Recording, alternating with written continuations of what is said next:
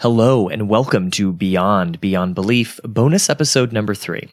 Okay, so first things first, I don't know about you, but I absolutely loved the all ladies panel, even though it may ultimately put me out of work.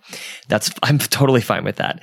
Secondly, there were a few stories that some of the ladies shared with us that we had to cut for time because we really try to bring these episodes in under at, at, the very most an hour. But the stories are really cool. So we wanted to release a little bonus content this week and share those stories with you. So without further ado, here are those two stories. The first one is from Misty Stinnett and the second one is from Kelly Perrin. Hope you enjoy.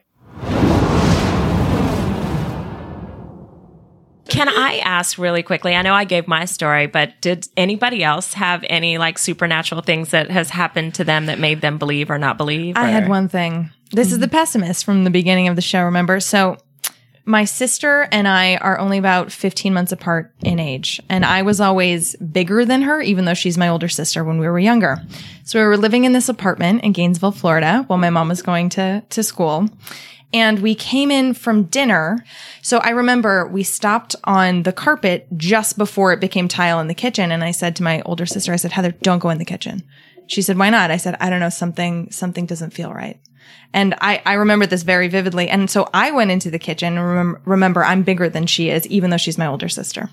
So I'm looking around and I'm trying to figure out what is wrong in the kitchen. And I know something is terribly wrong. And we've just walked in and we just had one of these teeny tiny kitchens that had this really old light fixture that was made of like three or four inch thick glass, super, super thick. So I turn around and I look at her to say I can't figure it out when that light fixture falls off of the ceiling and shatters on my head. so uh, if it had been her because she was smaller than me, it might have been much worse. I just ended up with this like huge egg on my head.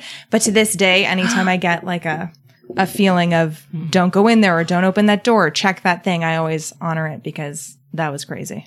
Mm, yeah. Whoa. That's scary. Yeah, and then crazy. I studied science. I know. right. You're like, get me away from it's this. probably my brain just like perceiving imperceptible changes, you know, that kind of yeah, thing. Yeah. Yeah.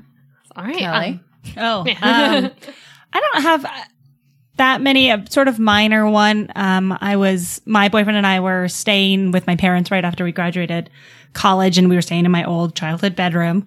Um, and one night, uh, I woke up and I saw, um, like a dog, like a dog with its head on the edge of the bed, um, which wasn't that weird. My parents have two dogs. They have a golden and a, and a mutt at the time.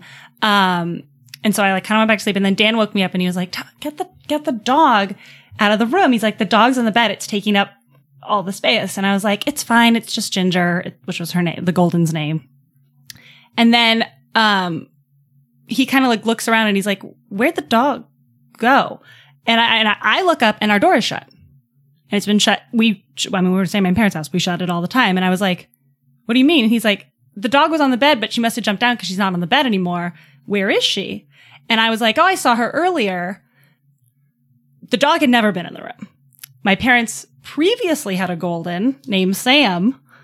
And my first thought was, like, maybe that wasn't the living dog because oh she definitely God. was not in the room. Uh, and it, what was weird is I actually was not scared. I was like, both dogs were lovely. So I was kind of like, oh, if that was the deceased dog. Like it's kind of nice. She was back to visit. Oh, um, but what was weird was that we both separately saw that night the dog, and mm. at no mm. point was the door open. Like there was definitely never. We didn't let the dogs in the room.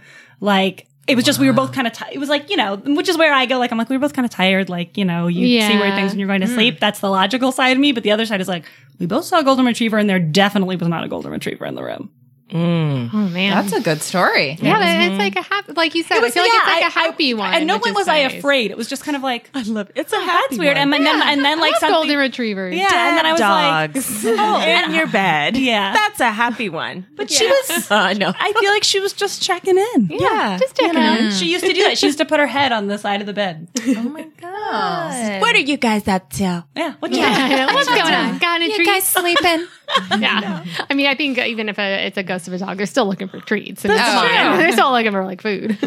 Yeah. Um, all right, guys. Well, let's. Does everyone have their score oh. calculated? Oh.